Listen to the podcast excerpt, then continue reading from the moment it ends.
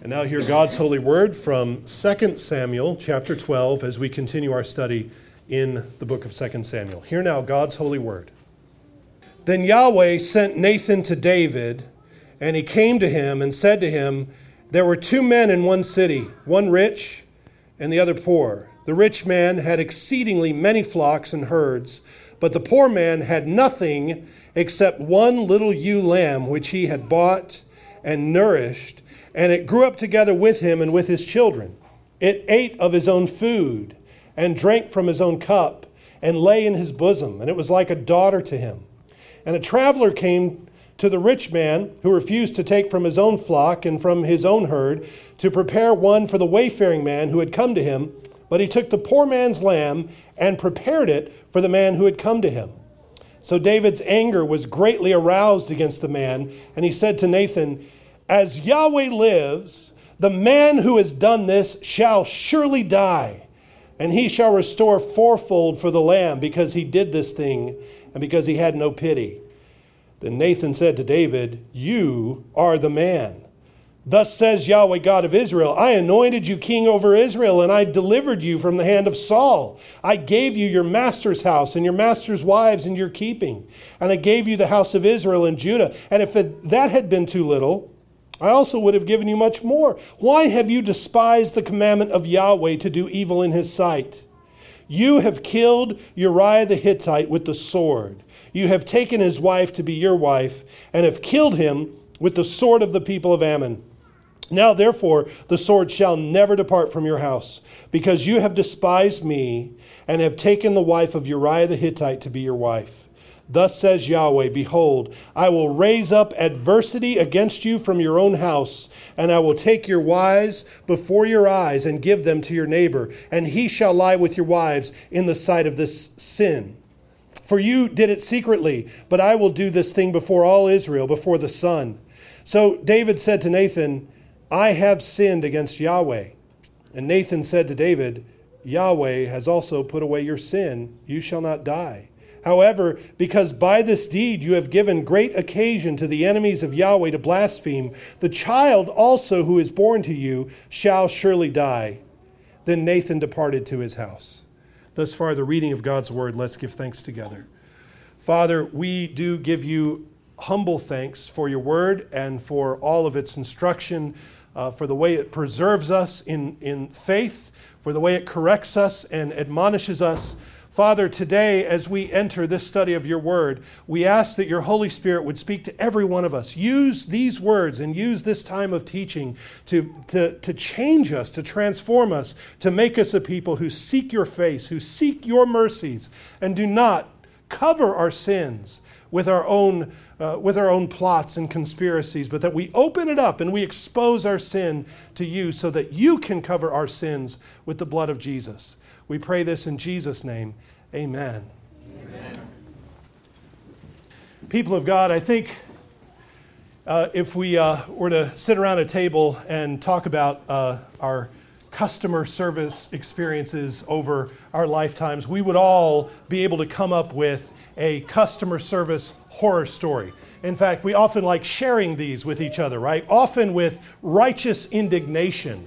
Our customer service horror stories. I can't believe after all that they left off the pepperoni. Or, you know, I called and called and called and my package never was my package never was found. We, we deal with these sorts of things all the time, and some of them are more grievous than others, and some of them make our lives more complicated. But we uh, have to live with a sense of, of continual you know, grace and understanding that there are things that happen that are outside of our control, things that happen that are outside of other people's control. Sometimes people just make mistakes and things go wrong. And so we, we have to adopt this, this orientation that I'm not really all that upset when something goes wrong. You know, if, if you know, they lose my luggage or my steak is overdone, you know, I'm, I'm not going to get twisted around the axle over that. Don't get upset. The question is, at least for me, the question is always okay, something went wrong. How are we going to fix it? Now what? That's the question, really, when it comes down to it. How are we going to set things right? when we turn around the light of scrutiny and shine it on ourselves, the matter for all of us is not whether uh, we're uh, going to mess up and sin. We are. It's not if we're going to disappoint other people. We are. You have all disappointed someone. You have all sinned against someone. There's a kind of person who is perpetually offended uh, against other people and all of the crimes that they've committed against them, but they themselves feel like they've never done anything to anyone else. And that's sort of a, a, a self absorbed uh, perspective. We all have sinned against other people, we have all made other people's lives uncomfortable. The matter for us is not if we're going to do this, we are. The question is, how have you disciplined yourself to make things right? Do you have a liturgy of forgiveness, a liturgy of, of reconciliation, a liturgy of restitution? When, when it happens, when you sin, what are you going to do when you're confronted with your sin? Now, that's the question. Are you going to cover it up? When, when you have sinned, are you going to pretend like it didn't happen? Uh, do you let that inner lawyer kick in? We all have an inner lawyer on retainer. He's always there who helps us justify what we did. He helps us justify what we said and cast it in the best light. And then, and then he always deflects any, any valid Uh, uh, uh, confrontation. He deflects and, and, and he points out the sins of other people as, as he justifies our, our own actions. Is that what you're going to play games? Are you going to cover it up? Are you going to deflect? Are you going to point out somebody else's sin and how, how their sin is so much bigger than yours and really you need to pay attention to their sin rather than yours? Is that, is that your MO? Is that your liturgy?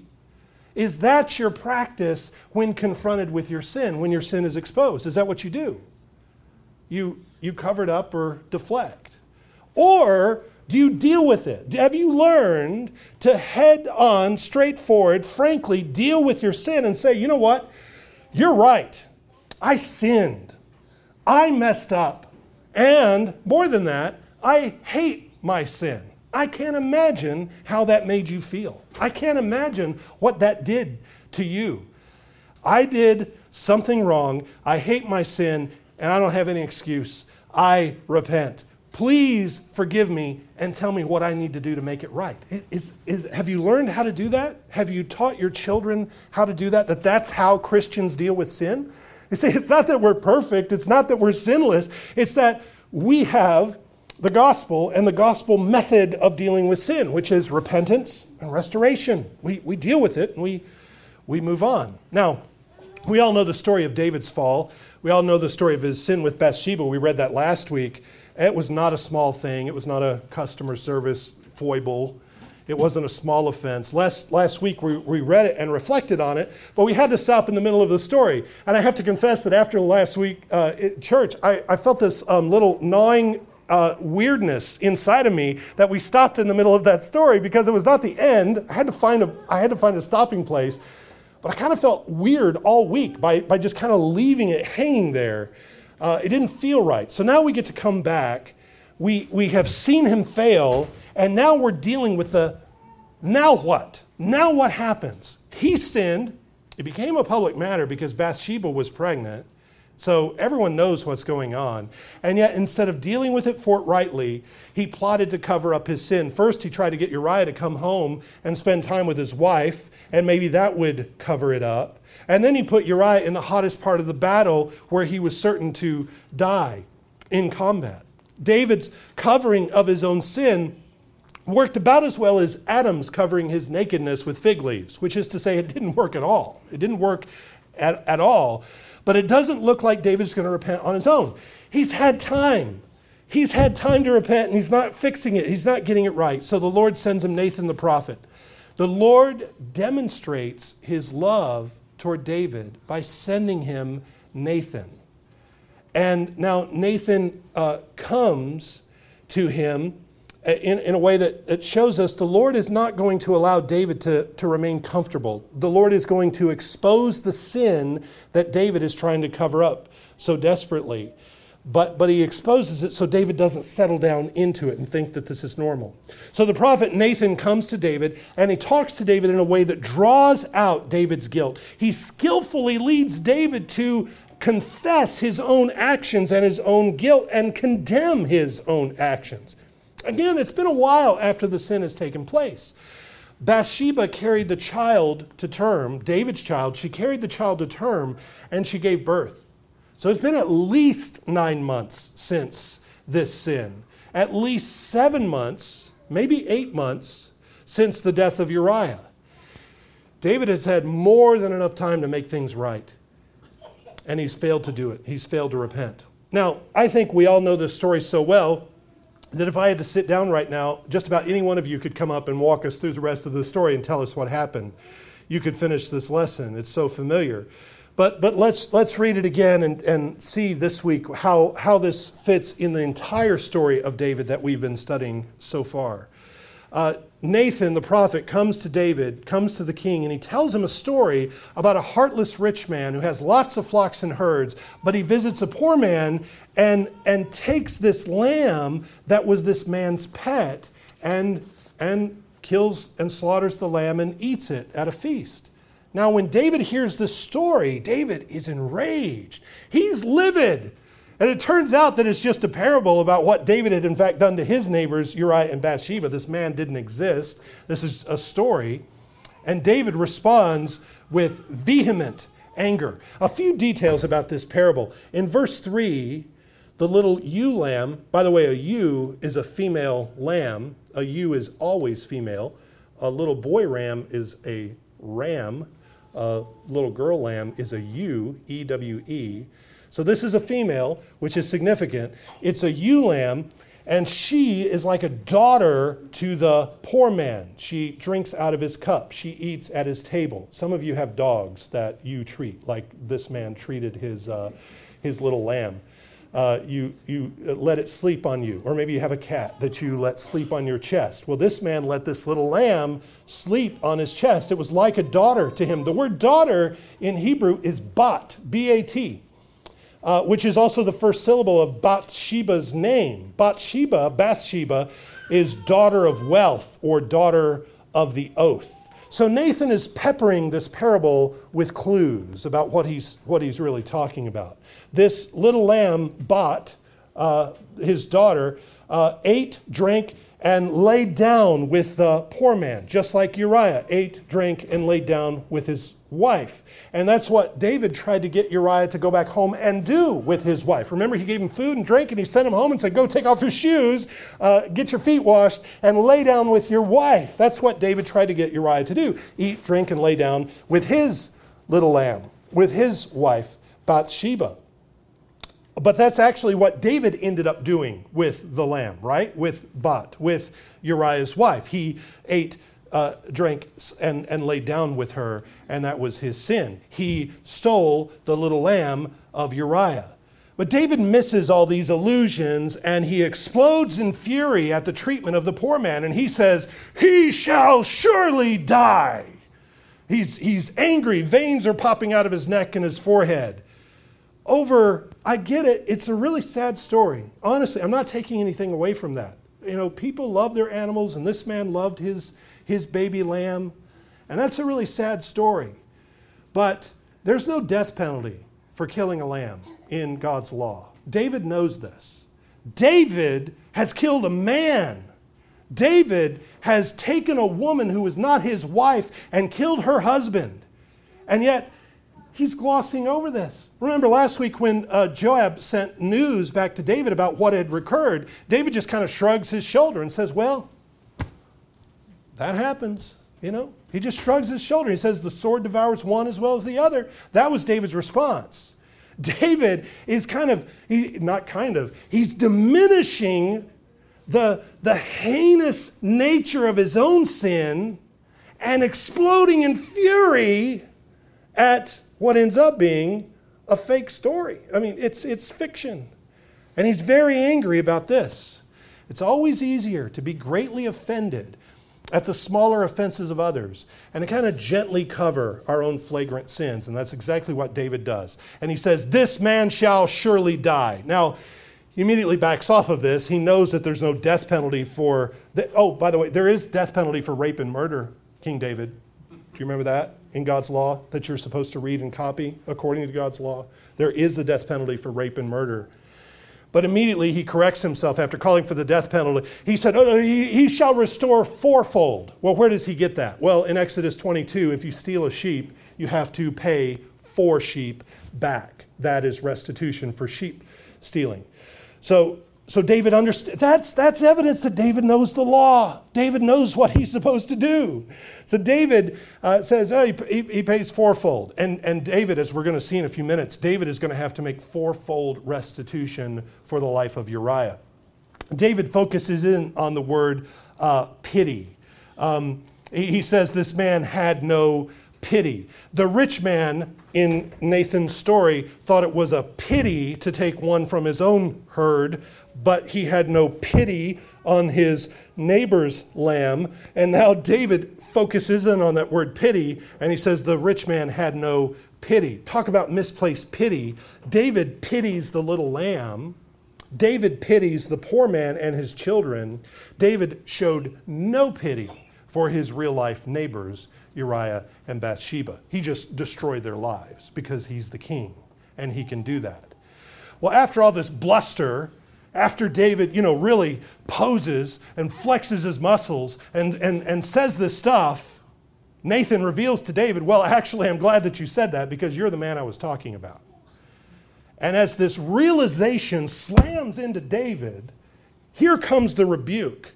God holds David accountable for Uriah's death, lest there be any, any question. God says, You used the sword of the people of Ammon to kill my servant. Where does that put you, David? You used the sword of the people of Ammon to kill my faithful servant Uriah. David, that means you're teaming up with the Ammonites. You're an idolater, David. You're acting like an idolater.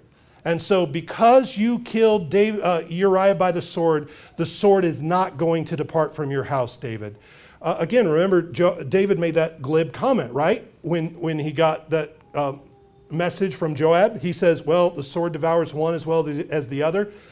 Okay, David, yeah, you're right. The sword is going to devour one as well as the other in your own house. Let's see how glib you are. Let's see how cavalier you are now making comments like that.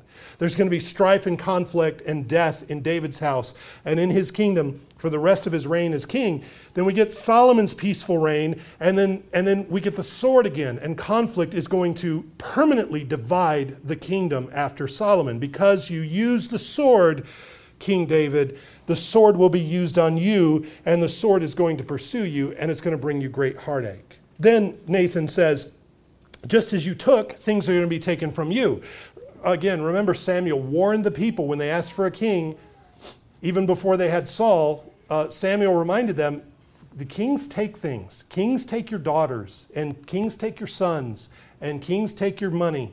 That's going to happen. And so now David is behaving just like that wicked, idolatrous king that Samuel warned them about.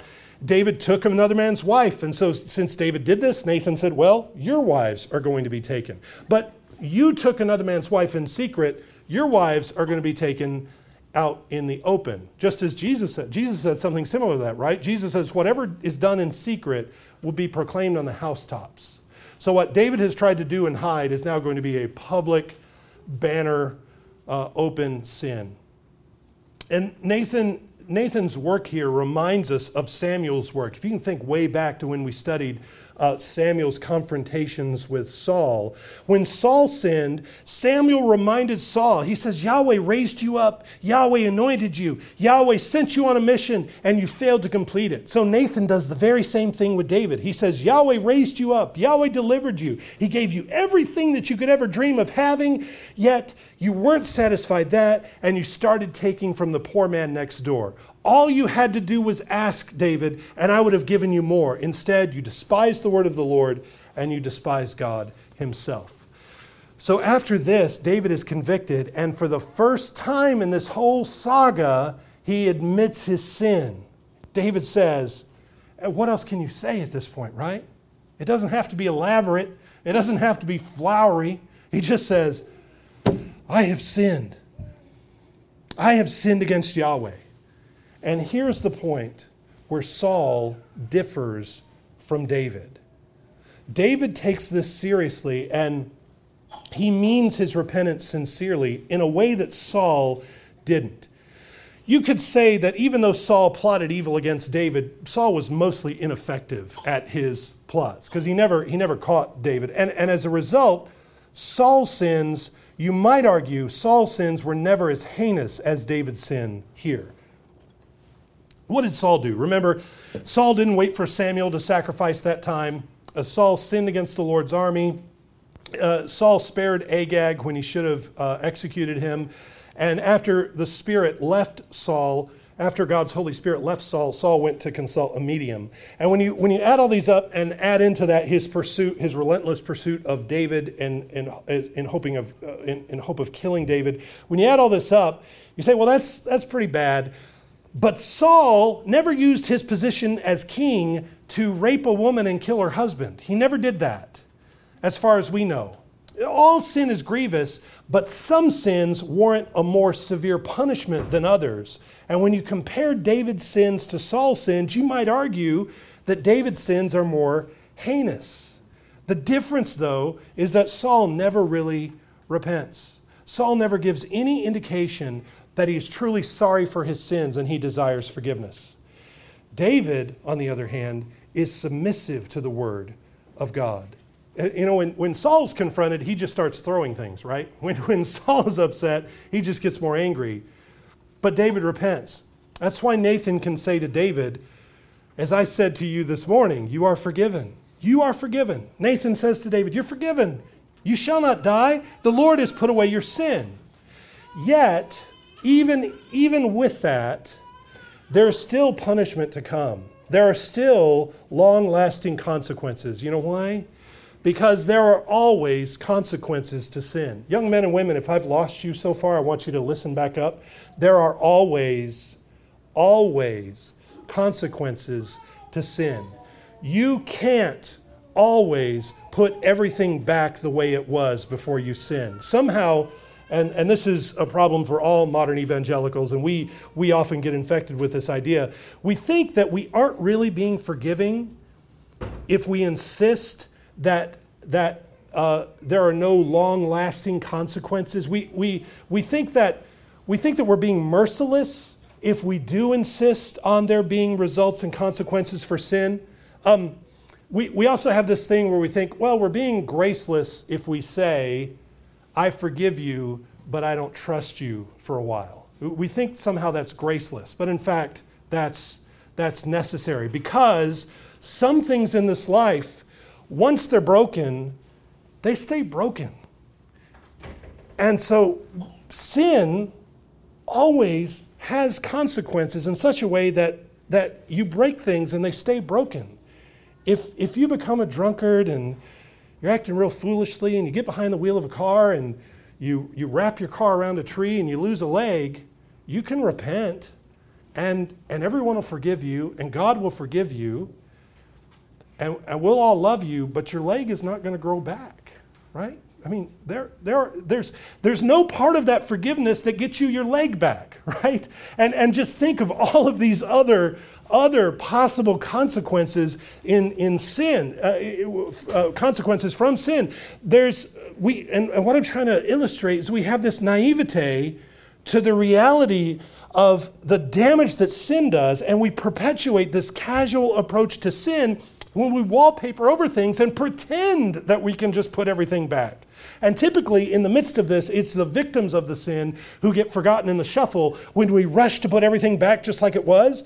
Eh, we, we hurry up and tell the victim, why don't you just get over it? Why don't you just forgive and get over it? Because the rest of us have, right? So, so God doesn't forgive David and then go resurrect Uriah. He, he could have. God could do that. God has resurrected men before, but God doesn't forgive David and go re- resurrect Uriah and then put Uriah and Bathsheba back in their house and just, you know, pat him on the shoulder and say, see, it's all put back together.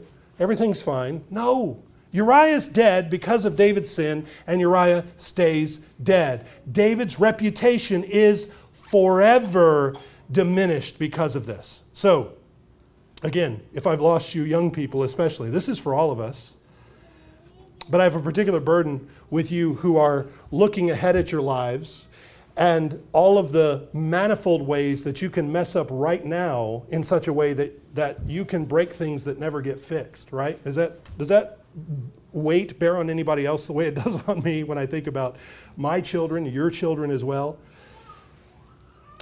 Don't think that you can sin and then, well, if I get caught, I'll just repent and I'll just say I'm sorry, and then everything will go back the way it was before. That's not the way it works. Sin has permanent effects. Sin leaves scars. There most certainly can be restoration. The gospel brings reconciliation, but that always comes through death and resurrection. And that process of death and resurrection does not leave everything the same. It changes everything. Nothing stays the same. All things become new. But we want to short circuit that. We want to cut out the death part and we want to get this sham of resurrection and sham of, of reconciliation where there's no real peace, there's no real Sabbath, there's no real rest. And, and we rush through it. David will have his resurrection, but first he has to feel the full weight of what he's done. David's sins have repercussions. Uh, because David has acted like the kings of the nations, he's given all the enemy nations a great occasion to blaspheme. All the nations around, because David has done this, all the kings of the nations can say, hey, look, see, David's one of us. You know, how we act? Well, you know, if I want a girl, I go get a girl. And if I want that man dead, I say, kill that man. That's how I do it. That's how we all do it. We don't answer to anybody. If somebody gets in our way, we kill him. And if a smart mouth prophet comes in and tells us what we did was wrong, we'll kill him too. That's how we do, that's how we act. And so David talks like he answers to Yahweh, and Yahweh doesn't do anything about this. You see, that's, that's the kind of blasphemy that could be in the mouths of the kings of the nations. If God doesn't do something right here and now, if God allows David to continue, then David's behavior will reinforce everyone's opinions that there's nothing special about Yahweh. There's nothing special about the God of creation. He's like the other gods, he's powerless. He turns a blind eye to sin, he has no standards. David, in his sin, has led the nations to blaspheme. So the immediate consequence, says Nathan, is that the child that's born to you shall surely die. And because the child is going to die, it's going to be obvious to everyone in Israel and everyone outside of Israel that Yahweh is a God of righteousness. And he demands judgment and justice when sin is committed. Now, we might weep for the child as David does God is going to receive this child into his arms, into Abraham's bosom, into paradise. The child's going to be fine. It's David who suffers. Now, remember back in uh, David's response, how David demanded fourfold restitution? Well, that's what David is going to get for the life of Uriah. David is going to pay fourfold restitution. He's going to lose this son, he's going to lose Amnon, he's going to lose Absalom, he's going to lose Adonijah before it's over. David, David loses four sons for the life of Uriah. These are the two judgments that Nathan delivers from God. First of all, the sword will never depart from your house, and this child would die. And so the sword never really does depart from David's house, as we've seen. Let's, let's keep on reading, and I do want to finish this chapter, and I'll, I'll just make a couple of quick comments uh, along the way as we, as we wrap it up. Verse 15, uh, right in the middle of verse 15. Yahweh struck the child that Uriah's wife bore to David and it became ill. David therefore pleaded with God for the child, and David fasted and went in and lay all night in the ground. So the elders of the house arose and went into him to raise him up from the ground, but he would not, nor did he eat food with them. Then on the seventh day it came to pass that the child died.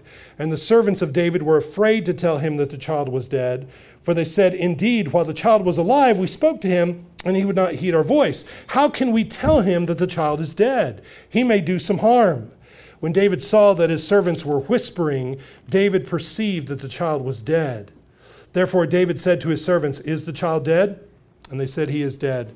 So David arose from the ground, washed and anointed himself, and changed his clothes, and went into the house of Yahweh and worshipped. Then he went to his own house, and when he requested, they set food before him, and he ate. Then his servant said to him, What is this you have done? You fasted and wept for the child while he was alive, but when the child died, you arose and ate food. And he said, While the child was alive, I fasted and wept. For I said, Who can tell whether Yahweh will be gracious to me that the child may live? But now he's dead. Why should I fast? Can I bring him back again? I shall go to him, but he shall not return to me. David is surprising everybody, even in his own house. Those closest to him didn't understand how his mind works here. He knew uh, that uh, the, the child would die and his punishment would be apparent to everybody. Uh, well, well, we know that. I mean, we know that the child is going to die. Uh, Nathan said the child would die, but David said, yeah, there's consequences but I'm being restored to fellowship with the Lord. And David is conscious of the Lord's loving kindness in such a way that he thought it was suitable to approach God in prayer and pray constantly for the possibility that the Lord would grant him the life of his child. So he prays and cries and fasts while the child is yet living, because this is how God works often. God will pronounce judgment, but then when we repent, he relieves the judgment. Jonah goes to Nineveh and he says 40 days and Nineveh will be overthrown. Was Nineveh overthrown in 40 days? No. Why? Because they repented. David knows that God works this way, and so he repents. But when the child dies, David doesn't go into mourning there. He resumes his normal way of life. He goes home, he washes his face, he sits down to eat, he worships. Uh, which is what the, his servants tried to get him to eat and wash up and, and, and live a somewhat normal life. Uh, but but he doesn't do it until after the child dies.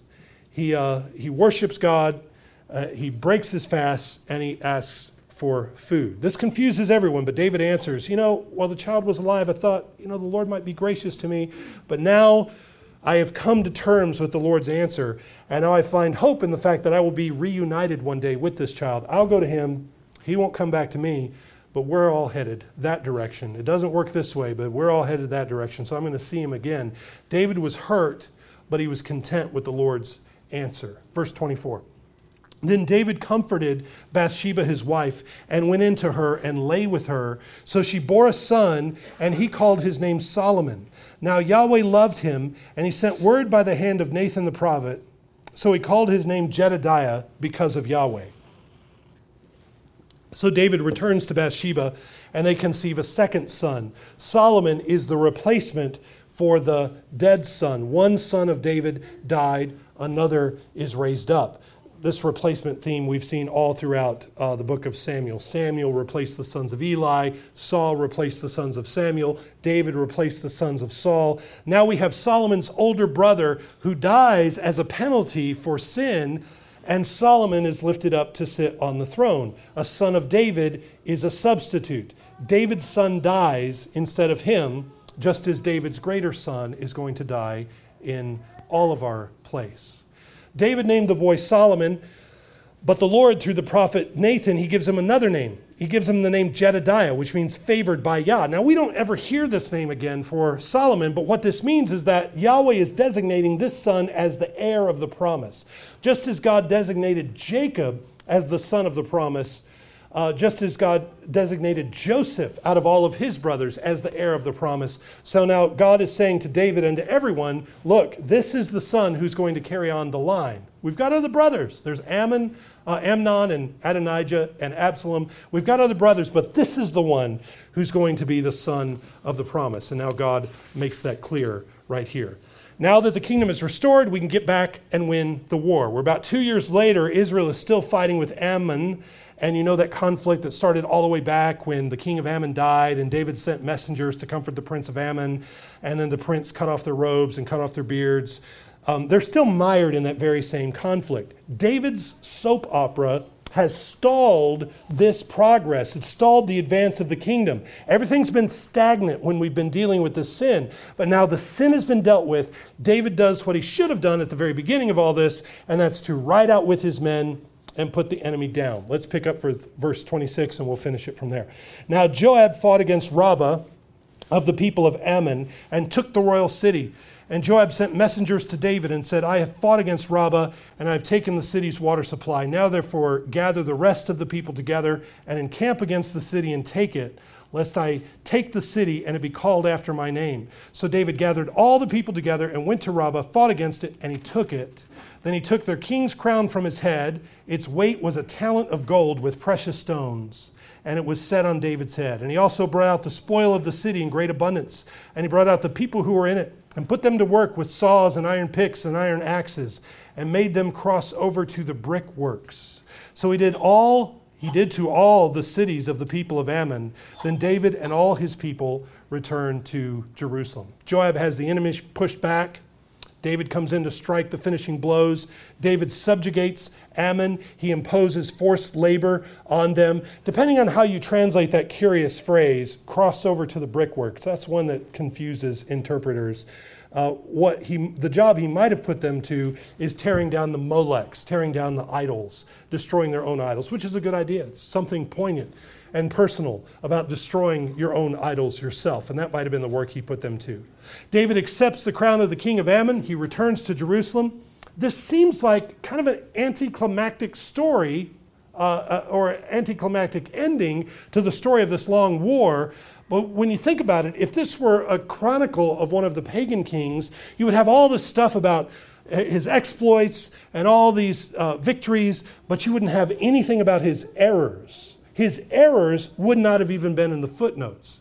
But with the kings of Israel, what's most important is how Yahweh deals with them and with their sin, and the battles and the exploits are in the footnotes. They're secondary. The main story is David's sin and his relationship to God and his repentance and his restoration. Because kings who serve Yahweh are not at the top of the pecking order like the pagan kings are, they serve Yahweh. They're always submitting to God. Their power is never absolute.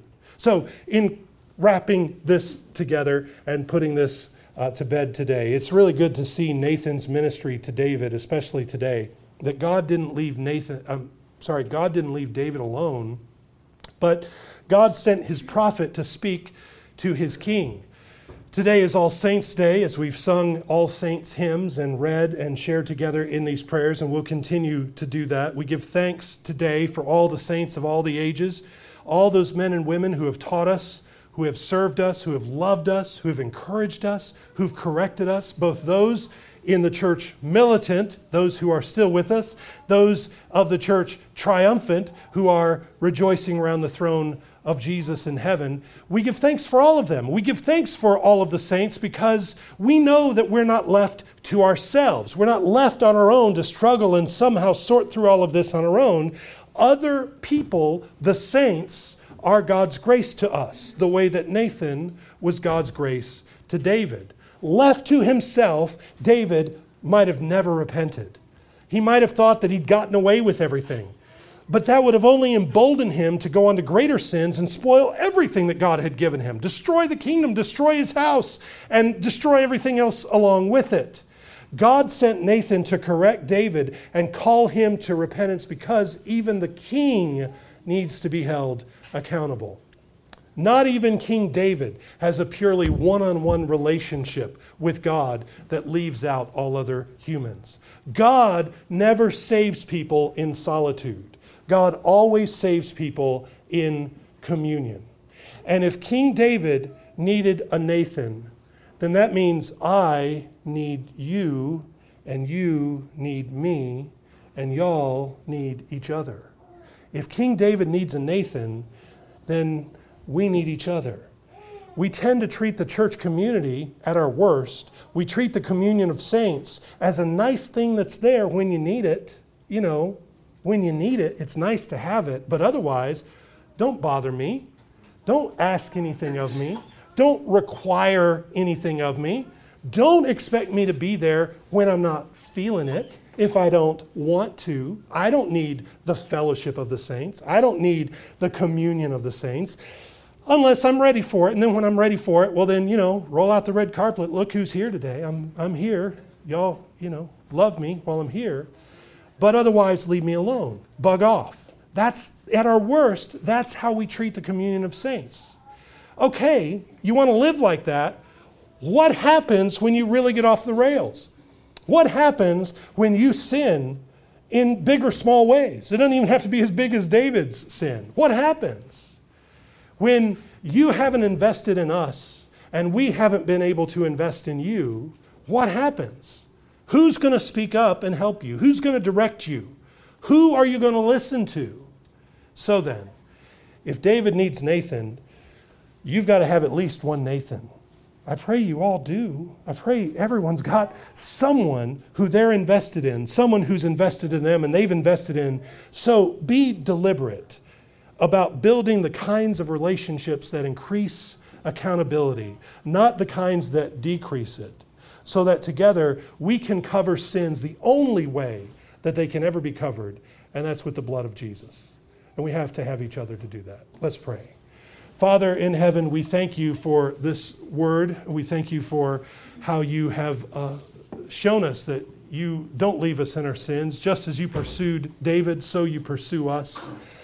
And Father, we ask that you would uh, continually uh, give us the strength in your Holy Spirit that we might uh, live uprightly, that we might uh, uh, be, be free from uh, the kinds of sins that, that destroy us, and that when we do sin, we would repent quickly. We wouldn't try to cover it up.